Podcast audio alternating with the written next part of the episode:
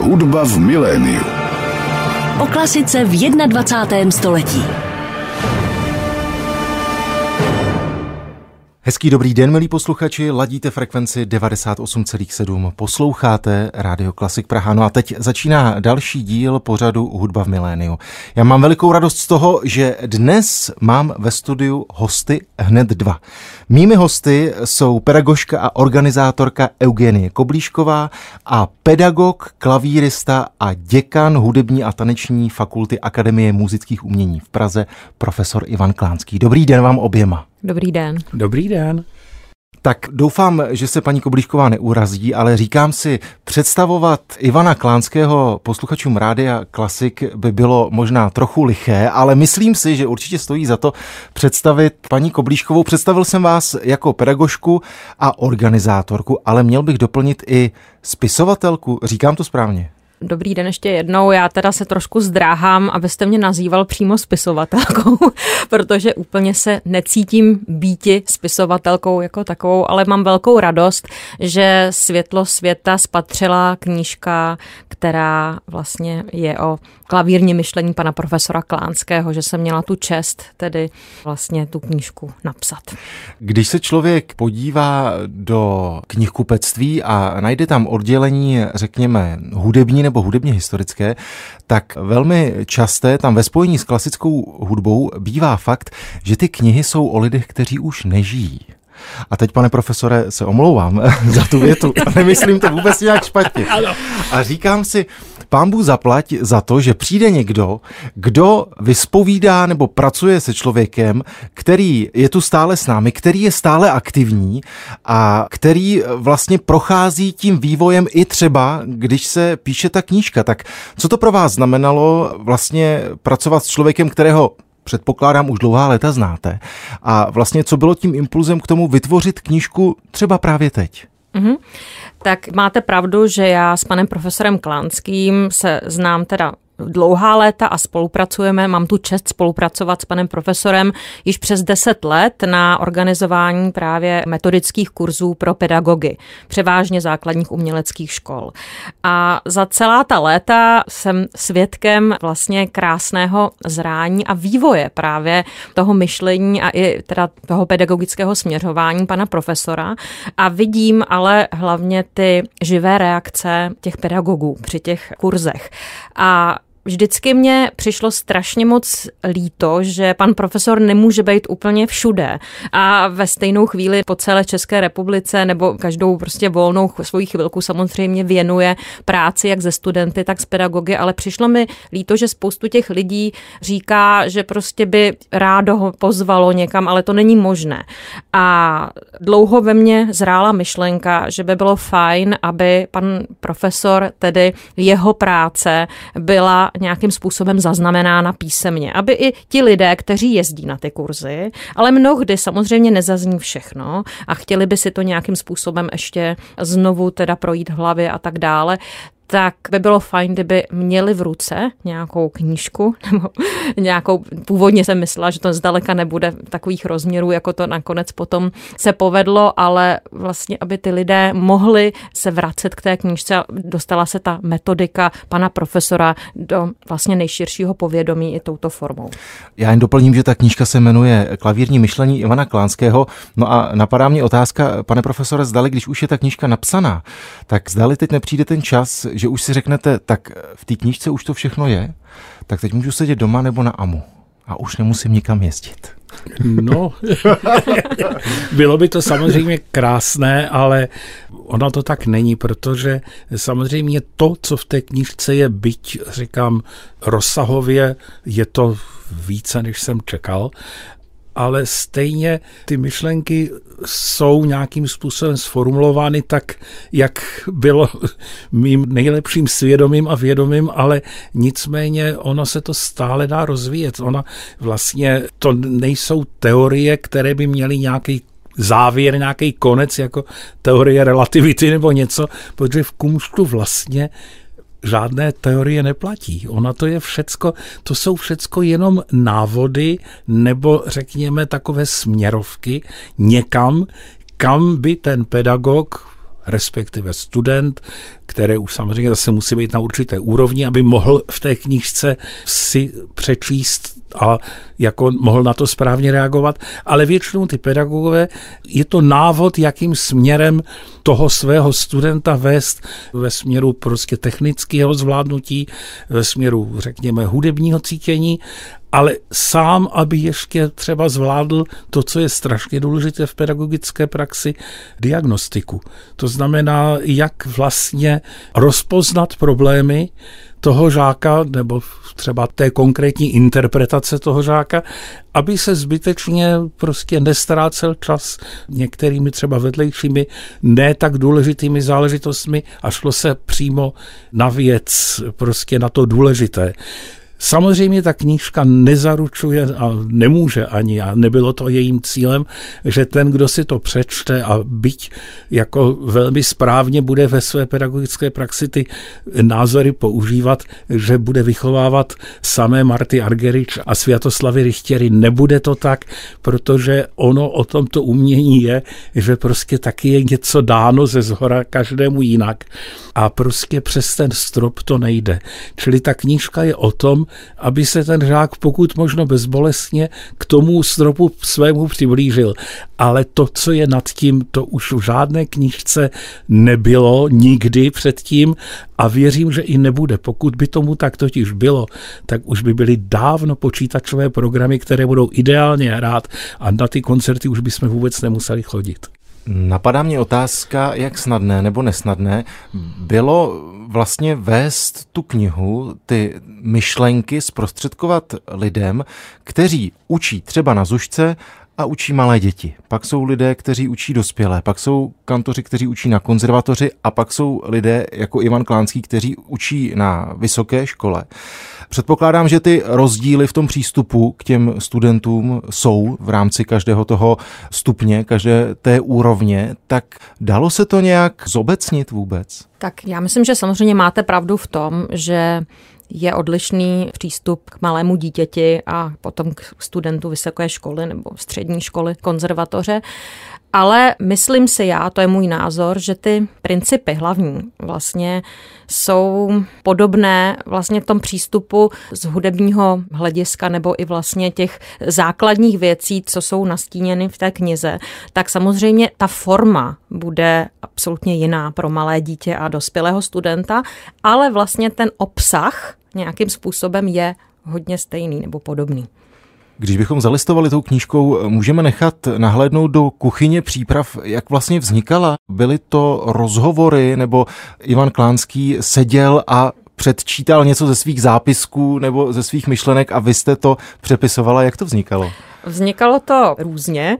Eh, samozřejmě rozhovory s panem profesorem jako byly hodně stěžejní, ale také je důležité to, že já jsem takový tichý pozorovatel teda pana profesora a jeho práce už dlouhá léta.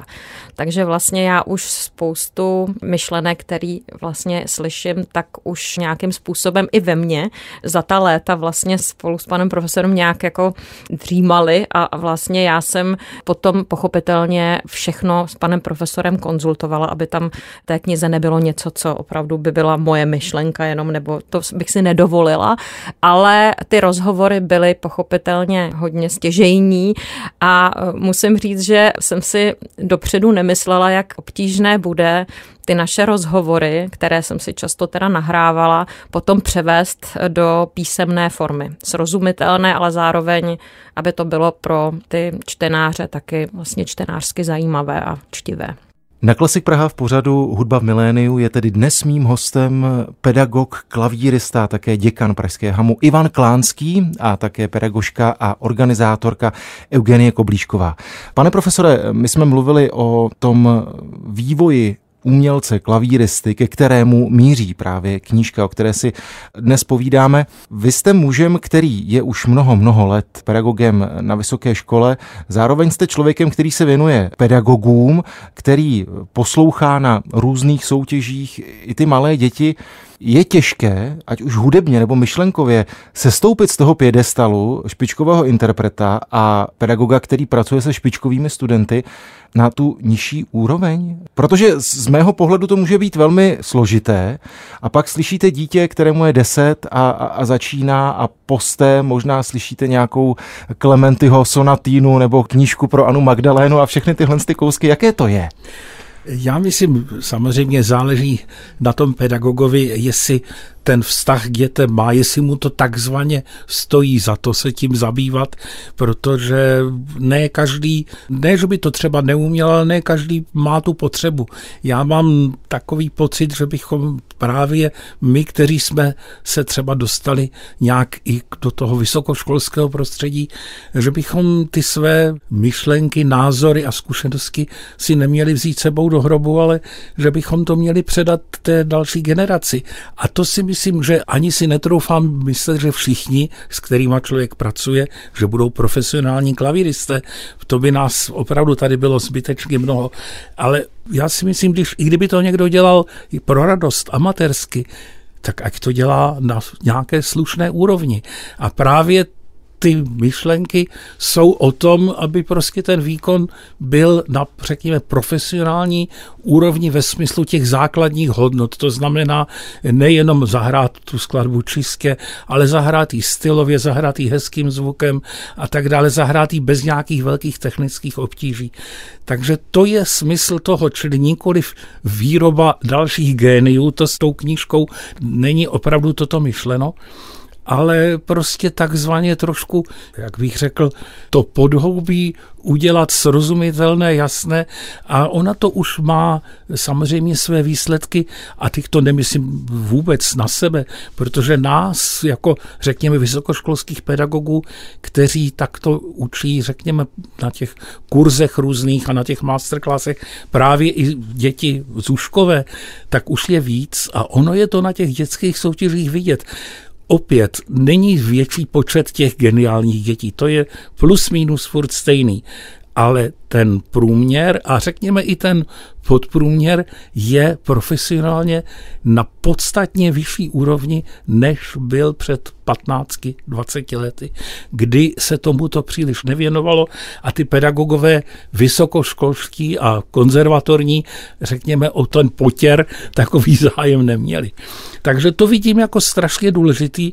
Jo, prostě ať ty zvyky i u toho amatéra, ať jsou dobré, správné a prostě nějak ať k té hudbě přistupují tak, jak si ta hudba zaslouží. Takže to je celý účel a já si myslím, já teda upřímně řečeno, já mám děti rád, mám jich sám dost a takže pro mě to není problém jim třeba vysvětlit určitou věc jejich řečí, ale ono je to tak, že vlastně ty myšlenky jsou stejné, které říkám tomu 25-letému studentovi na vysoké škole nebo tomu osmiletému, akorát ta forma ten slovník je jiný, ale ono v zásadě jde pořád o to samé.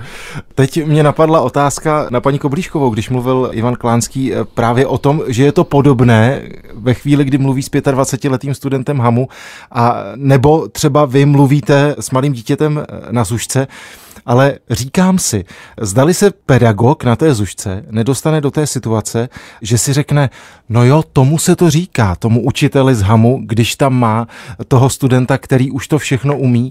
A já tady mám desetiletého Jardu nebo jedenáctiletou Aničku, kteří to tam prostě nemají. A možná sama eh, ve svém muzikantském srdci a v mozku víte, že nikdy mít nebudou tak zdali to není někdy složitá situace. Na druhou stranu velmi se mi zamlouvá ta myšlenka, že mnoho těch dětí bude to mít jako radost na celý život a zároveň z nich můžeme vychovat posluchače klasické hudby. Tak jak k tomu přistupujete jako pedagog na té úrovni, řekněme, základní nebo základních uměleckých škol? Mm-hmm. Přesně tak, vy už jste to totiž teďka krásně řekl sám. Já vždycky si říkám, nebo říkám to i svým kolegům a rodičům, že my prvotně vychováváme posluchače a kulturně vzdělané jedince. A další přidaná hodnota je, že v rámci svých vlastně osobních teda talentů a dovedností nějakým způsobem se něco budou schopní naučit. A já k tomu velmi pokorně přistupuji s každým jednotlivě a máte pravdu, že je to radost, když pochopitelně k vám přijde talentovaný žák a vy máte možnost tedy mu předat co nejvíce a vidíte, jakým způsobem to jde samo a jak krásně to prostě celé prostě postupuje a pochopitelně ale musí každý kantor být úplně v klidu s tím, že vlastně tam bude spoustu tedy dětí, které ty dovednosti a talenty nemají zas až tak velké, ale to vůbec nevadí.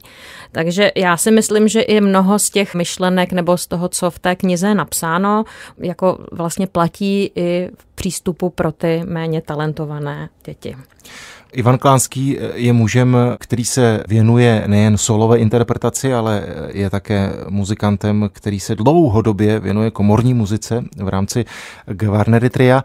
Členové Gvarnery Tria také působili ve Švýcarsku, jeden z nich tam, pokud to říkám správně, stále žije, pan profesor Jerie. Vy jste také působil v Lucernu, říkám-li to správně, to na, na dvou školách, je to tak? Na jedné, na jedné škole, škole. Působil jsem tam v letech 1991 až 2000 2012 nebo 2013, tam je věkový limit na veřejných vysokých, vůbec ve veřejné sféře 65 let, takže pak jsem... Takže to bylo musel, jasně dané. Tam to bylo jasně dané, že pak už musím z jejich pohledu do důchodu, ale nicméně jsem tam prožil téměř 20 let. S tím, že samozřejmě jsem žil v Praze, učil jsem v Praze a tam jsem jednou týdně dojížděl a bylo to strašně zajímavé, protože jsem si uvědomil, jak jsme na tom ještě my dobře, že jsme schopni celkem vykrýt potřebu současného trhu našeho vlastními silami. To znamená, jak vlastně kvalitní je tady to základní školství hudební, protože je fakt, že na té Akademii muzických umění, na klávesové katedře řekněme, máme 10% zahraničních studentů a 90% českých. Zatímco ve Švýcarsku je tomu naprosto naopak. Tam je 90% cizinců, většinou ne z Evropy, a 10% řekl bych buď Švýcarů, anebo vůbec Evropanů. Protože tam už prostě nějakým způsobem to, co my budeme možná tady cítit za pět, za deset let, že prostě jako dělat profesionálního hudebníka je sice krásná věc, ale je to věc strašně nejistá a jak lidi potřebují mít určité životní jistoty, tak vlastně si netroufnou, byť třeba jsou talentovaní a mají úspěchy jako mladí lidé, si netroufnou zvolit tuto profesi jako svoje prostě celoživotní, jako prostě svůj osud. A v tom Švýcarsku už jsem to cítil, oni jsou přece jenom civilizačně ještě zase trošku dál, takže takový běžný rozhovor třeba s rodičem talentovaného dítěte nebo mladého člověka, jako má nějakou šanci jako uspět, já říkám samozřejmě, při jeho talentu se určitě na školu dostane. A maminka na to říká, já se neptám, jestli se dostane na školu, jestli udělá světovou kariéru. A já jsem říkal, tak to bohužel já vám zaručit nemohu, to se musíte zeptat o mnoho pater výš, až úplně někde v nebi.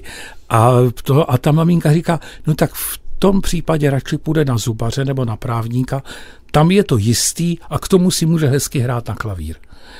A toto prostě toto už začínáme cítit u nás taky. Už máme, což nikdy nebývalo na vysokých školách nebo na hudební vysoké škole, že studenti zároveň s tou hudbou na té nejvyšší úrovni studují právě obory naprosto odlišné, medicínu, práva, ekonomii a tak dále, protože už nevěří tomu, že v té profesi umělecké je nějaká jistota. A samozřejmě tuto stafetu přebírá dneska hodně východní Asie, to znamená Japonci, Číňani, Korejci, kteří tento problém prostě zatím nemají, nevidí, oni opravdu cvičí, oni jsou plní, oni jsou talentovaní a byť evropská hudba nebo euroatlantická civilizace jim není úplně blízká jako ani kulturně, ani geneticky, tak nicméně prostě oni už za ta léta, co studují v těch evropských a amerických vysokých školách, už se dostali tak daleko, že oni už hrají, řekněme, ty Beethoveny a Chopiny a, a Mozarty už hrají vlastně tak, jako dřív hrávali Evropané a ty Evropané už jim kdy nestíhají, protože nevěnují nebo ani nemohou věnovat tolik času té přípravě.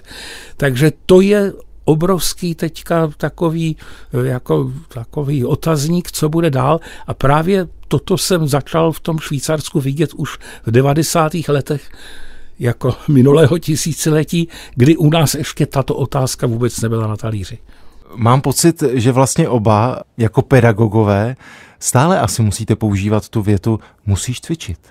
Ať už jste na zušce, nebo ať už jste na hamu. Že zkrátka bez toho to nejde. Mě překvapilo to, když jste teď říkal, že jsou studenti, kteří ještě vedle toho studují nějakou jinou vysokou školu. Já jsem studoval hamu od let v letech 2001, 2006, bydlel jsem na kolejích v Hradební.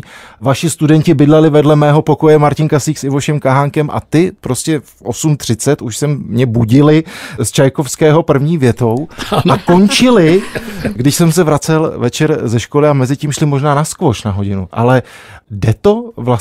Jde to velmi těžko, je to vždycky něco za něco.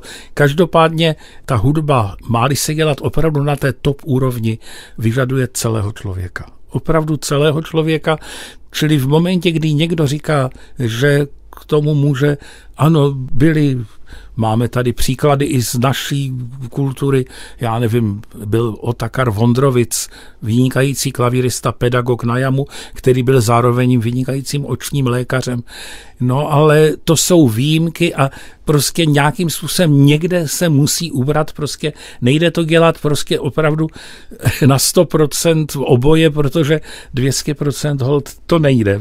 Čili buď to jde 50 na 50 nebo 80 na 20, to už jak si kdo vybere, ale nicméně prostě to nejde a ono taky je fakt, že dnešní mládež už je v tomhle tom trošku racionálnější. Za mého mládí prostě to bylo tak, že když se člověk jako dostal na tu vysokou školu nebo chtěl se tam dostat a věděl, že třeba tu šanci má, no tak vlastně nepřemýšlel o tom, jak dopadne, to prostě chtěl maximum a kdyby se z něj stal ten světový klavírista, bylo by to moc fajn, ale neuvažoval o tom, jaký jsou ty další podstupně, jo, a dneska už prostě si lidi říkají, no tak já na solo nepůjdu, a, takže já bych byl komorním hráčem, ale bohužel, když jdu na magistra v Nahamu, tak tam musím hrát těžký solový věci, ale vlastně mě to bude v životě zbytečný. A prostě tyto myšlenky jako chodí a z toho potom vyplývá, no ale já vlastně skihnu i tu medicínu. Na Klasik Praha běží pořád hudba v miléniu. Mým hostem je interpret nahrávky, kterou jsme teď poslouchali, Ivan Klánský a společně s ním také pedagožka, organizátorka, která je autorkou knížky Klavírní myšlení Ivana Klánského. Když jsme zmiňovali to Švýcarsko, tak mě zajímá, zdali i v té pedagogické práci, konkrétně u klavíru, existují ty národní školy, protože když se podíváme za jinými nástroji, tak víme, že jsou různé školy. Teď mě napadá napadá klarineta, je tam francouzská a německá a ten nástroj vypadá jinak. Stenway a Petrov bude vypadat Všude stejně asi v Paříži, stejně, dokon, ano, jako v Praze. Jako na Novém Zélandu, je to pravda. A bohužel, nebo bohu dík, to nevím, jako to, co my rozumíme pod pojmem národní školy, tak to je minulost. To tady opravdu bylo, bylo to před válkou, bylo to po válce, Prostě tady byly určitý takový, řekněme, vynikající školy, Jedna byla teda v Rusku, jedna byla v Německu, jedna byla ve Francii. A samozřejmě potom i v těch dalších zemích se přiřazovali prostě k těm jednotlivým základním školám. Že měl, bylo to taková ta typická, prostě ta ruská škola byla spíš jako tím romantickým směrem, ta německá tím klasicistním a ta francouzská tím impresionistickým, jako když to řeknu velmi zjednodušeně. No ale globalizace udělala své a dneska většina dobrých třeba ruských pedagogů sídlí v Madridu, v Paříži, v Kölnu, v New Yorku a tak dále. A na vysoké škole v Tokiu jsou Poláci, Maďaři. A t- jo, takže ono se to nějakým způsobem prostě po tom světě rozlilo, takže je to dneska ta škola, nebo ten vzor školy, podle kterého ten dotyčný hraje, je podle toho, jakého je pedagoga. Nikoli v jaké je národnosti a už vůbec ne, na jaké škole sídlí. A je to stále slyšet, kdo je u kterého kantora? Je. Je to slyšet, protože samozřejmě ta individualita těch jednotlivých pedagogů musí být znát. Kdyby to tak nebylo, tak zase by tam mohl sedět jeden. Ale právě, že studenti mají možnost si na těch vysokých školách vybírat mezi pedagogy a prostě vyhovuje jim, oni si poslechnou jejich nahrávky, respektive výkony jejich studentů a můžou se sami rozhodnout, ale to dělají i naši studenti. Tady u nás třeba na vysokých školách, což je samozřejmě to obrovská výhoda individuální výuky. Jo, to samozřejmě u těch hromadných na právech prostě sedí v posluchárně a nemůže si vybrat, kdo mu to bude přednášet tam. Takže to i ten student si vybere podle své, řekněme, nějakého náklonosti k určitému typu hraní a vybere si podle toho pedagoga. No a ty pedagogové samozřejmě se snaží se, oni se i snaží se trošku odlišit. Ten pedagog je, řekněme, i hrdý na to, když se pozná, aha, ten je určitě od toho, tamhle prostě z Chicaga a to. Jo, a když jako někdo to takhle odhadne, tak to je pro ně veliká čest. Ale prostě samozřejmě jsou pedagogové, kteří dodržují, řekněme, nějakou tu linii interpretace, to znamená, že základem je autor, který něco napsal, nějakým způsobem to zaznamenal do not a ten interpret má z toho vyčíst jak si to asi představoval, s tím, že do toho musí dát i trochu svého. Ale samozřejmě pokud někdo na toho autora prostě úvozovkách kašle a hraje tam jenom sebe víceméně přes ty autorovy noty, ale z toho autora tam celkem žádná myšlenka nezůstává, tak to je špatné, ale slyšíme to i na těch nejvyšších soutěžích nebo na vysokých školách někde, že ty pedagogové říkají, no, aby se odlišil, musí hrát úplně jinak než ty ostatní, což samozřejmě vede někdy k úplně absurdním výkonům, ale zase, když se tohoto chopí geniální člověk a hraje trošku jinak, než je zvykem, tak to vůbec nemusí být na škodu. A tam mám třeba jako pedagog kolikrát velmi zajímavé debaty se svými studenty, že řeknou, no byl tady ten slavný XY, no a hrál to úplně v jiném tempu, než prostě se to hraje a než to ode mě chcete vy. A já vždycky říkám, no tak až budeš ten konkrétní pan XY nebo paní XY, tak pak si budeš moc možná taky s tím tempem dělat trošku něco jiného. Ale to je ta krása na tom umění, že prostě ten dar, který je někomu dán, mu umožňuje víc z toho, té své osobnosti dát do té skladby, aniž by toho autora tím nějakým způsobem ponížil ale kdo to nemá, tak opravdu pak toho autora poníží a to je strašná škoda a to my pedagogové nebo my porodci potom na soutěžích rozhodně nepřijímáme. Paní Koblíšková, Ivan Klánský mluvil o tom fenoménu, který já bych možná schrnul slovem globalizace, která přichází nejenom na umělecké školy, ale vidíme to na celém světě a když se dnes podíváme do světových orchestrů, napadá mě Berlínská filharmonie, tak Němců je tam jenom pár, co si budeme povídat. Ale napadá mě otázka, zdali se to proměňuje třeba i v rámci toho základního uměleckého školství, protože ve velkých městech v České republice už dnes žije mnoho národností, ať když vezmu jako příklad Prahu, tak tady vidíme spoustu lidí z celého světa, expatů, ti všichni dávají děti do zušek, tak mění se třeba i ten přístup pedagogů tím pádem? Tak já samozřejmě nemůžu mluvit za všechny pedagogy, je to zase strašně individuální, protože my vlastně pracujeme s dětma individuálně. Je pravda, že nejenom ve velkých městech, ale i v malých městech přicházejí vlastně děti, jak říkáte, expatů, anebo i lidí, kteří tady už žijou a je to třeba vlastně druhá generace už dětí, kteří se tady narodili v České republice, ale já bych neřekla, že ten přístup se mění. Já si myslím, že spíš mění se přístup obecně hodně pedagogů k dětem a vlastně k tou formou, jakým způsobem tedy to dětem podávat, je jiná třeba než já, kterou jsem zažila, když jsem chodila do Voršilské ulice. Neříkám, že to bylo špatně, ale bylo to opravdu mm, taková ta výuka, že co řekla paní učitelka, to bylo svaté a nemohl jsem si vybrat, co chci hrát a podobně. Takže já myslím, že i vlastně, jak už pan profesor tady hovořil o tom, že dneska ty nebo mladí lidé nebo studenti vlastně hodně přemýšlí o těch věcech a tak dále, tak i ty děti už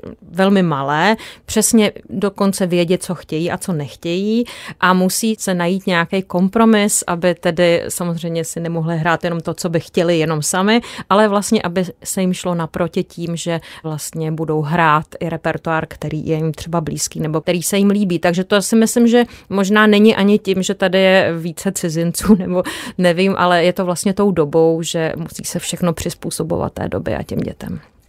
Říkám si, zdali je pro učitele výhoda, když to dítě nebo ten student si dnes díky supermoderní technice může pustit veškeré skladby s veškerými interprety. Máme tady YouTube, máme tady Spotify, což prostě dřív nebylo. Když člověk si chtěl pustit CD s Polínem, no tak si musel ušetřit, aby si ho koupil, nebo si ho na kazetě někde prostě ano. překopírovat. Dneska zapnete YouTube a máte to tam během 15 vteřin a zdali nepřichází ten moment, kdy vy tomu studentovi, a teď možná se pletu, je to jenom má možná nejmí představa, že mu říkáte, hraj to tady třetím a čtvrtým a on vám řekne, ale tady Lang Lang to ale hraje druhým a čtvrtým.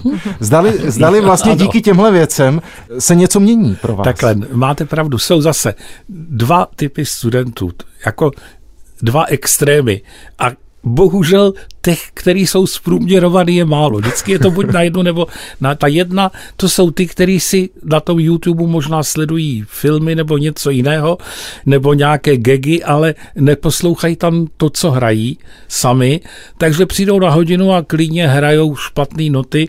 A já říkám, ty jsi tu skladbu nikdy nepustil, No, opravdu nepustil, no.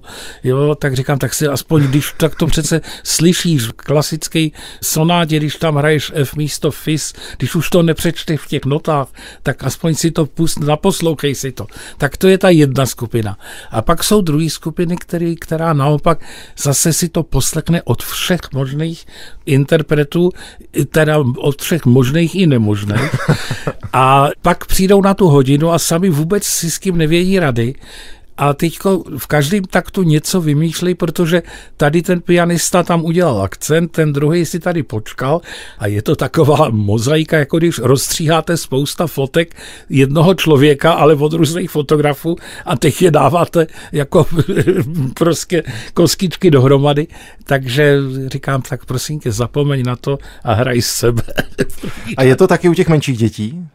Zase jak u koho. Hmm. Mám zvídavé žáky, kteří opravdu i jako jednoduchou skladbičku, třeba když jsou to děti, já nevím, desetileté, tak jak říkáte přesně na YouTube dneska najdete úplně všechno i od těch úplně jednoduchých skladbiček, tak jsou děti, které opravdu to poslouchají a potom děti, které opravdu to ani nenapadne. Ale spíš já musím říct, že já je navádím, nejenom, že pochopitelně jim to zahraju já, což je základ, aby slyšeli to naživo, ale pak třeba pro zajímavost, kolikrát jim pustím dvě, tři nahrávky té skladby a bavíme se o tom třeba, jak on to cítí, jak, jak se mu to nejvíc líbilo, třeba tempově nebo zvukově a debatujeme o tom. A myslím si, že to děti baví, protože je to vlastně takový prvek, který právě dneska oni tím, že jsou s těmi technologiemi tak spjati úplně naprosto ze vším všudy, tak je to oslovuje a vlastně je to nějaká věc, kterou i sami jako chtějí.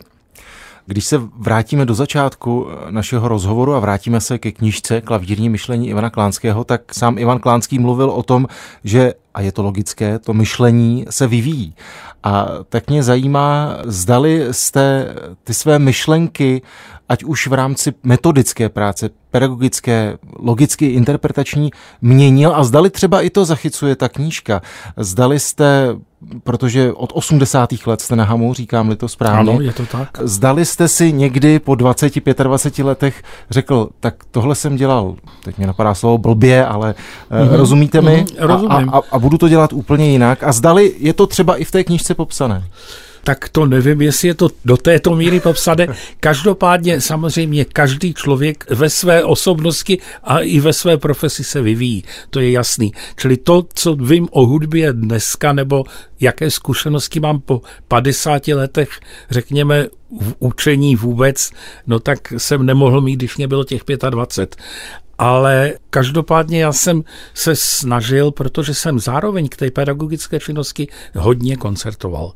Takže já jsem měl takový pocit, že já se musím nějakým způsobem všechno zvládnout rychleji, než člověk, který dělá jenom jedno z toho. A to vlastně byl ten hnací motor toho, že jsem si sám pro sebe, čili začalo to víceméně jako své pomoc. Já jsem si sám pro sebe potřeboval rychle sformulovat, co je problém, proč mi třeba to se tak nelíbí, jak to hraju, co je problém, řekněme, úhozový, jak vyřešit toto technické místo, místo toho, abych se řekl, tak když to budeš dva měsíce každý den tohle místo čtvrt hodiny cvičit v rytmech, tak ono to přijde. Ano, ono to přijde, ale já jsem to potřeboval do druhého dne, když jsem to natáčel už, že jo. A tudíž jsem potřeboval si najít určitý formulace, co má dělat hlava, ruka, na co myslet, kdy, jaký impuls si dávat. Ono je to všecko věc myšlení. Ona, ta ruka, pokud není úplně slabounka, začátečnická, tak ona ta ruka zvládne hodně. Ale ta hlava, ta jí dává té ruce ty impulzy, co ta ruka má dělat. A pokud jim dává špatné, nebo zmatené, nebo nesrozumitelné, tak ta ruka prostě potom hold, neví, co by a dělá chyby. Takže toto bylo vlastně základ a vlastně tím, že jsem si to sám sobě sformuloval, tak jsem byl schopen toto třeba ne to formulovat doslova těm žákům, ale byl to moment, kdy jsem začal daleko rychleji vidět ty problémy. Proč mu to nejde, co by měl dělat, jak bych to nacvičil do zítřka já, tak možná, že ten student třeba méně zkušený, mu to bude trvat tři dny, ale furt lepší tři dny než 30 dní. Takže prostě takhle vznikly pak ty určité, a ona se to koncentrovalo, že jsem najednou zjistil, že vlastně ta problematika hudební interpretace se dá dělit do dvou základních pilířů a ten jeden pilíř je, řekněme, zvukový, prostě to, jak to zní, a jeden je časový. To znamená, jak daleko jsou která nota od sebe, to znamená, jak je pulzační rytmus, jak hrá tečkovaný rytmus, jestli fráze jde dopředu a pak zpátky a tak dále. To jsou ty časové věci a pak jsou ty zvukové, jak to bude znít, jestli tento hlas o 10% víc nebo o 15%, jestli úhoz v jednom hlase pomalejší nebo rychlejší než v tom druhém hlase. Takže na tomto principu vlastně se dá každý interpretační problém vyřešit. Ona to vypadá strašně jednoduše, ale je to strašně složitý. Ten časový princip se dá ještě pojmenovat nějakými čísly. Jo? Prostě budu hrát v tomto tempu, tady zrychlím a tak dále. Ten zvukový se nedá, protože eh, nemáme očíslované zvuky, které z klavíru jdou, protože jich nekonečně mnoho. To je jako barev, to je jako vůní, prostě nejde je kategorizovat od jedničky někam, jo, prostě musí na to člověk přijít sám, takže to je, říkám, opět vracím k tomu, to je ta nádhera toho kumštu, že ono to nikdy nepůjde prostě zdigitalizovat natolik, abychom my, muzikanti, už byli k ničemu. Kdyby někdo chtěl a nestačil mu ten náš rozhovor a chtěl opravdu si tu knížku sehnat, koupit a listovat v ní, tak řekněme návod, jak se k ní dostat, je v běžných knihkupectvích? Ano, distribuuje ji v nakladatelství Kosmas a lze ji koupit i na webových stránkách nakladatelství nebo vydavatelství Toga, která tedy knížku vydala a tímto bych i chtěla moc poděkovat panu Neumárovi, který se velmi zasloužil o to, že knížka spatřila světlo světa a samozřejmě, když si zadáte název knihy na internetovém vyhledavači, tak vám prostě vyskočí spoustu možností, jak si knížku objednat. Přes. Jsme v začátku roku 2022, ještě člověk to nemá tak naučené ano. ani. Když se podíváme do jeho průběhu, tak na co vy dva se třeba nejvíc těšíte nebo chystáte? Tak já se moc těším za mě, že bude snad lepší než ten minulý. to myslím v tom kontextu tedy teďka naší práce, že už základní umělecké školy nebudou zavřené, že nebudeme učit online, hmm. což tedy hmm. jsme si všichni vyzkoušeli, že hudbu učit přes počítač opravdu jako nelze, že to je velmi útrpná činnost, takže to bych si moc přála, v tom doufám, že bude ten rok lepší a budu se těšit samozřejmě na spoustu krásných koncertů, soutěží a masterclassů a podobných věcí. Nejenom tedy samozřejmě v první řadě tady s panem profesorem, ale i vlastně obecně. A vy? Já v době těch největších uzavírek a potom těch otevření, aspoň chvilkových, jsem měl možnost zaznamenat, jak vlastně publikum tu vážnou nebo klasickou hudbu, jaký potřebuje a v dobách, řekněme, normálních si to neuvědomovali, protože to mohli mít každý den kdekoliv. Ale v momentě, kdy třeba tři měsíce nemohli vůbec na live koncert a pak se to otevřelo, tak na koncerte, kde většinou třeba bylo, eh, já nevím, desítky lidí, přišly stovky. Tak já bych si přál, až tohle všechno, tenhle blázinec virový skončí, tak aby lidi tu muziku měli rádi přesně tak a taky moc potřebovali, jaký potřebovali v momentě, kdy ji neměli. Já jsem moc rád, že dnes mými hosty byly Eugenie Koblíšková a Ivan Klánský. Vážím si toho, že jste přišli. Děkuji, mějte se hezky. Naschledanou. Děkujeme moc. Naschledanou. Hudba v miléniu.